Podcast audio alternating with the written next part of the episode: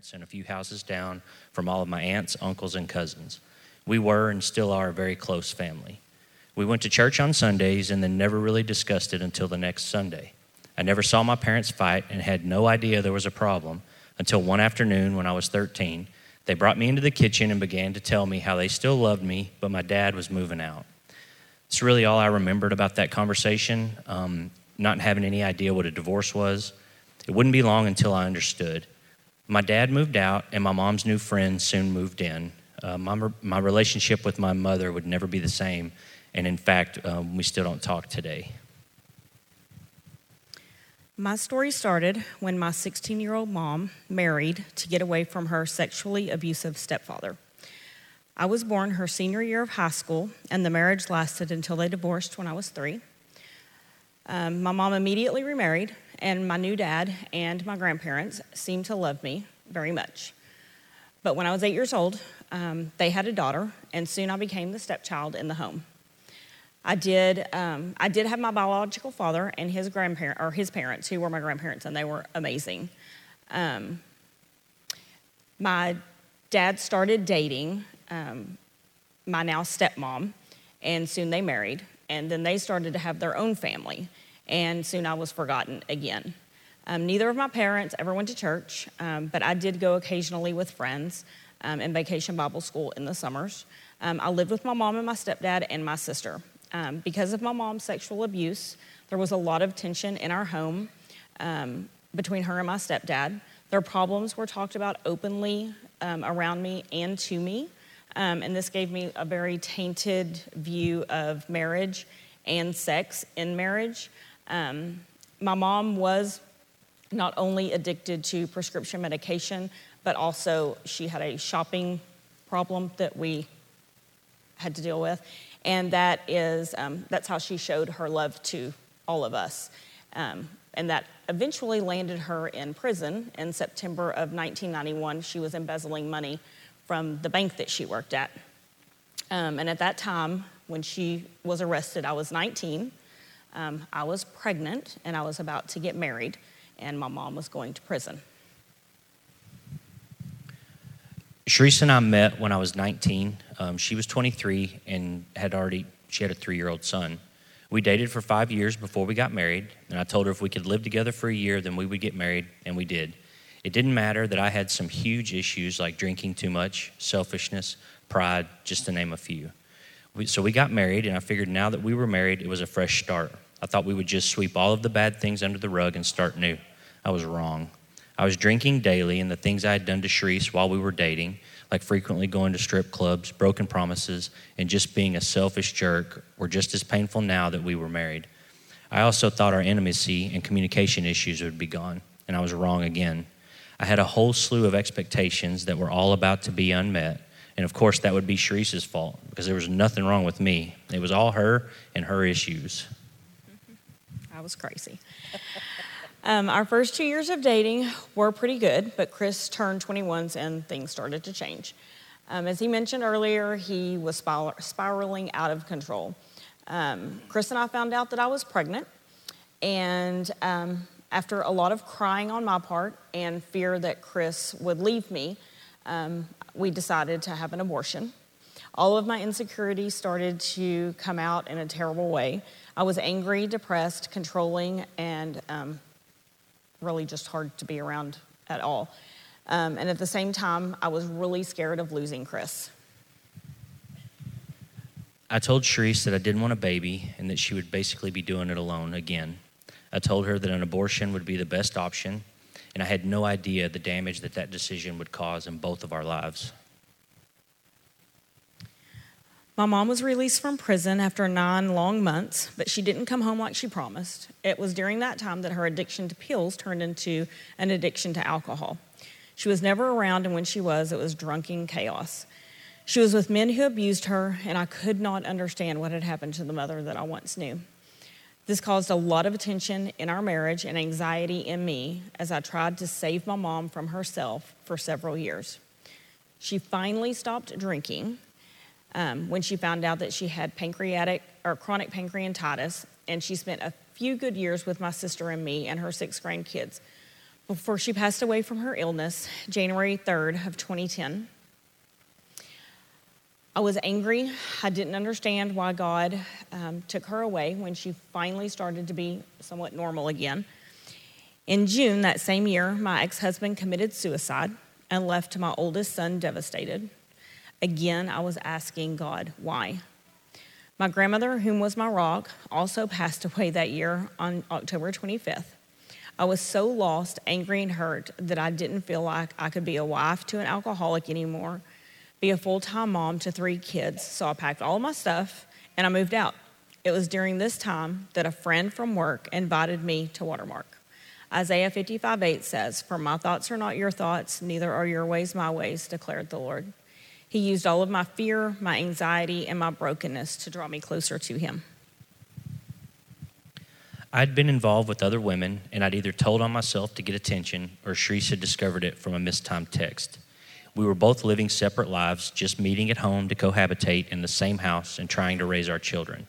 I was busy trying to prove I was a man and making sure I was off work by four so I could swing by the beer store in time to have the kids picked up by six. The only reason we didn't fight was because we didn't talk. People around us thought that we were the perfect married couple, that we were really happy. My drinking had led to some pretty intense paranoia, and one morning I woke up before Charece and noticed that her email was open. And I found some things that pushed me over the edge, and God was about to use this to show me who was in control.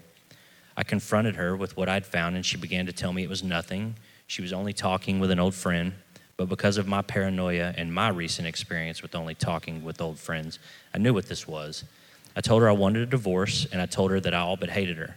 And she said fine, and began to find her own place to live. A couple of days went by, and I began to see what, that this time was different than all the other times before. She was serious, and she was leaving. This caused something inside of me to scream Wait, she was really leaving? How could this be? She can't leave me. Who leaves me? I begged, I pleaded, I said whatever I thought I had to, but it was too little too late. Um, whether or not I, I even knew or believed in God, my marriage was something that I placed higher than God. Charece was as fed up with me as I thought I was with her, and she told me I needed to get help for my drinking, and she needed time to find herself. Before she left, I was able to check myself into an intensive outpatient program or rehab, um, and I got involved in Alcoholics Anonymous. I didn't know Christ yet and turned to the only place I knew, and that was the world. My family and friends told me horrible but well intentioned advice. Things like, you deserve to be happy, you should throw all of her crap in the yard, change the locks, she's going to take your money, move on, you deserve to be happy, and on and on and on it went. But in AA, I met men who began to tell me about spirituality. These men were sober and they were actually happy about it. Some of these men were really passionate for Christ, and so I began asking about them. I'd heard of them, but thought I didn't have enough money or do enough good things to get into heaven. But these guys acted a lot like me, and they didn't have a lot of money. So I decided I was going to wait before I voted myself off the island. I was still unaware that all I had to do to be saved was accept Christ and believe He died on the cross for me. And Ephesians 2 8 and 9 says, For it is by grace you have been saved through faith, and this is not from yourselves. It is the gift of God, not by works, so that no one can boast. This was the first time in my life I was allowed and comfortable talking about my struggles with lust, porn, alcohol, and lying. Up until this point in my life, I felt like I was alone trying to do everything myself. I really think God used these men to start the process of fixing me. After Charece and I had been separated for two months, she informed me that she was going to sign a one year lease on her new place, and all I really heard was, I hate you and I want a divorce. So, with my newfound wisdom and spirituality in hand, I was really going to show her. This was the end of us as far as I could see, and I really felt alone and helpless. This is ridiculous. But I did it. yeah. From my retirement account, I pulled some money um, to buy a motorcycle and get a divorce. But God had other plans. Uh, before I met my new best friend, my attorney, I needed to buy some new work boots. So I purchased the boots and was headed down the road and uh, to meet my attorney, and he advised me to go ahead and file for divorce, so that if Charece filed, I was there first, and they tell you whoever files first. Yeah. Anyway, it sounded good to me. And on my way, I hit a truck, literally. I went under the trailer of an 18 wheeler and had to be taken to the hospital. I called my wife to mention my little accident and told her not to worry. I would call her after I left the hospital. You see, I had no idea God was working in my life and that He had all of this under control. When I arrived at the hospital, there was my bride. She was scared and actually concerned for me, and this was something I didn't expect. I saw love and the fear of losing me in her eyes, and I had not seen that in a very long time. Two days later, she moved back home, but it was not all roses and chocolate. After I recovered and she knew I was going to live, our problems got worse. Funny how that works. I was scared to death she was going to leave again, and that fear was consuming me. It was all I could think about. I went from angry to smothering. After a few months of this, I was beat and I was done and I couldn't go on like this anymore. I was completely exhausted, and it showed. So I had been going to Watermark on a regular basis, um, but I really wasn't feeling God change my heart. I was just showing up and checking the box. Um, I knew that Chris was lucky to be alive, and I felt like I needed to come back home, but I really wasn't ready. Um, but I did it anyway. Um, things were still not good between us. Um, I, uh, yeah, um, I wasn't ready to be back at home, and he was smothering me. Um, I decided that Chris would be better off if I divorced him since I made him miserable. Looking back, I see that that was selfishness on my part. Um, I shared my decision with a friend of mine who had invited me to Watermark, and she begged me to try reengage. So I agreed to six weeks of the then 26 weeks, and that was all I was doing. And I wasn't going to talk to anybody, but I would just show up for six weeks. Um, Luke 11:10 says, "For everyone who asks receives; he who seeks finds, and him who knocks the door will be opened." I told Chris I was not going to say anything. I didn't want people to know my business, but most of all, I really did not want anyone to see the pain inside. If I cried, I got really, really angry. So I just didn't. I didn't want to be known, and so that was like my. Those were my guidelines. So, um, but but the Lord knew. We had the most amazing facilitators, Dwight and Bitsy Fletcher, and it was probably about week five that they decided you're going to talk. Um, the topic was honesty, and I had realized that I had not been honest with my husband. I had beaten him up for several years about being unfaithful when I had not been faithful either. Um, it was an eye opening experience for me. For the first time, I felt God changing my heart towards Chris and I was owning my part in the disaster that we had created.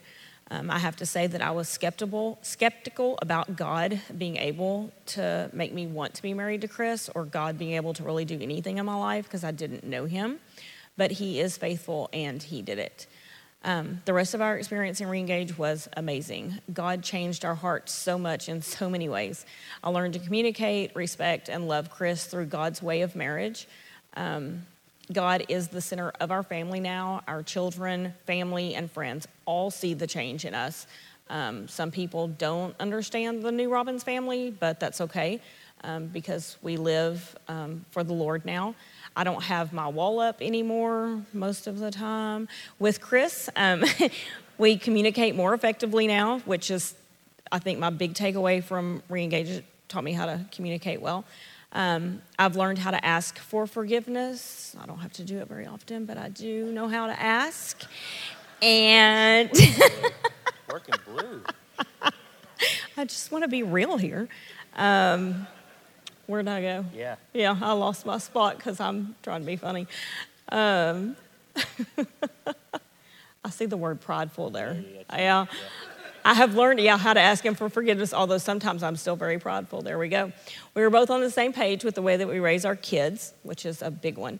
Um, Chris reads his Bible every morning and makes sure that, you know, the family stays on track with our walk. Um, we love to serve as a family and just be together as a family, which is really huge for us. Um, when I met Chris, neither one of us had ever talked about going to church. We didn't discuss um, churches. We discussed how we had been hurt by churches, um, you know, just really tacky things about church. Um, we, what?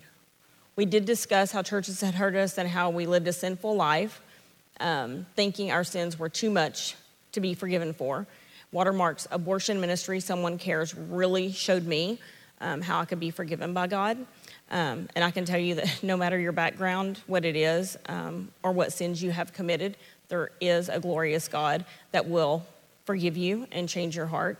Um, you have to listen, be still, and pray, um, but He is there.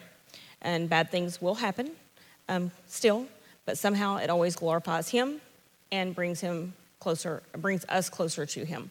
Psalms 1, 139, 23, 24 says, Search me, O God, and know my heart. Test me and know my anxious thoughts. See if there is any offensive way in me, and lead me to the way everlasting.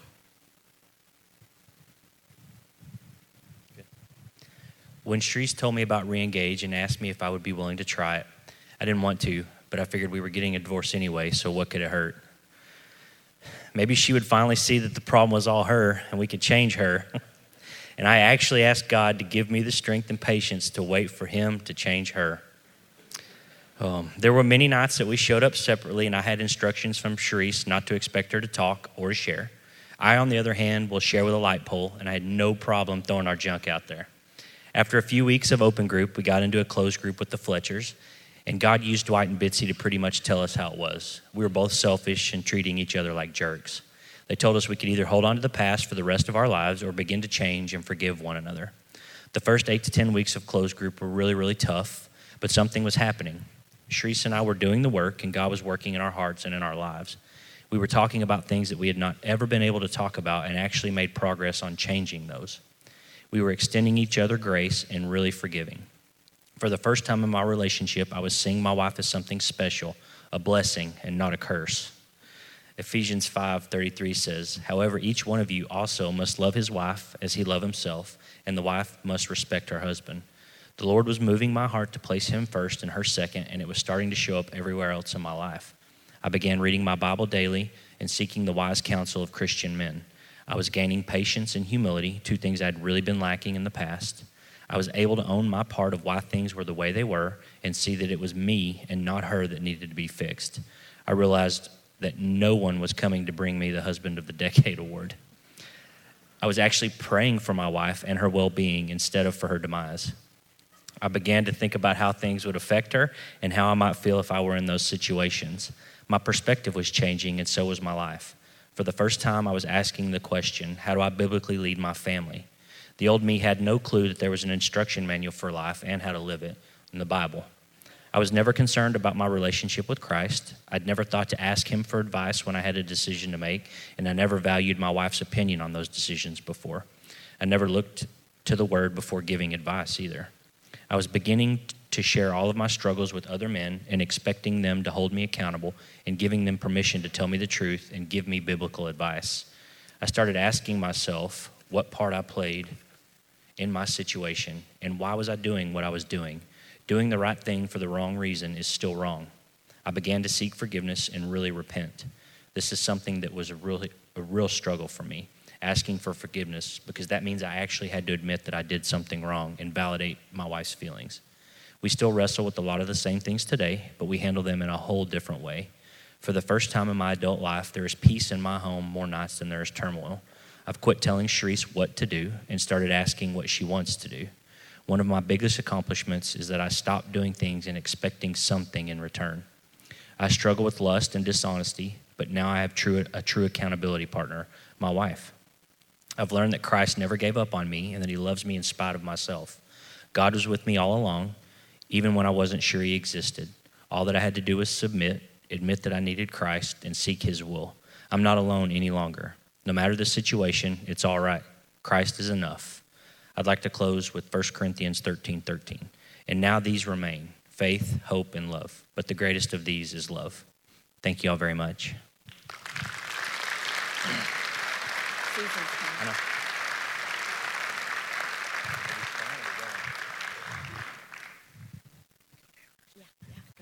Thank you very much.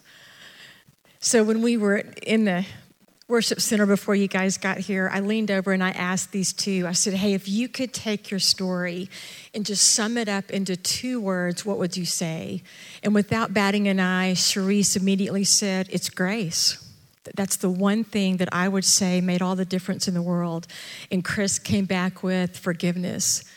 And what a beautiful combination really and truly, as they share their story, you heard all the struggles and the, the hurt and the pain that both of them brought into the marriage.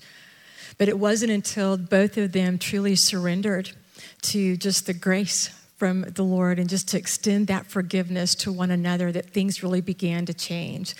And I was just thinking of just Ephesians 4:32 that just says, "Be kind and compassionate to one another, forgiving each other, just as God through Christ has forgiven you. And it's not a suggestion. He's not saying, hey, if you think about forgiving, if you feel like forgiving, but it's, it's his command. And it's just been such a joy to watch just God continue to work in both of you and the rippling effect of that that's now impacting their family and beyond. And so these two happen to live quite a distance from here, and they're now serving at their home church where they're now working with pre married couples correctly. So it's awesome. They're working with, with guys and gals on the front end.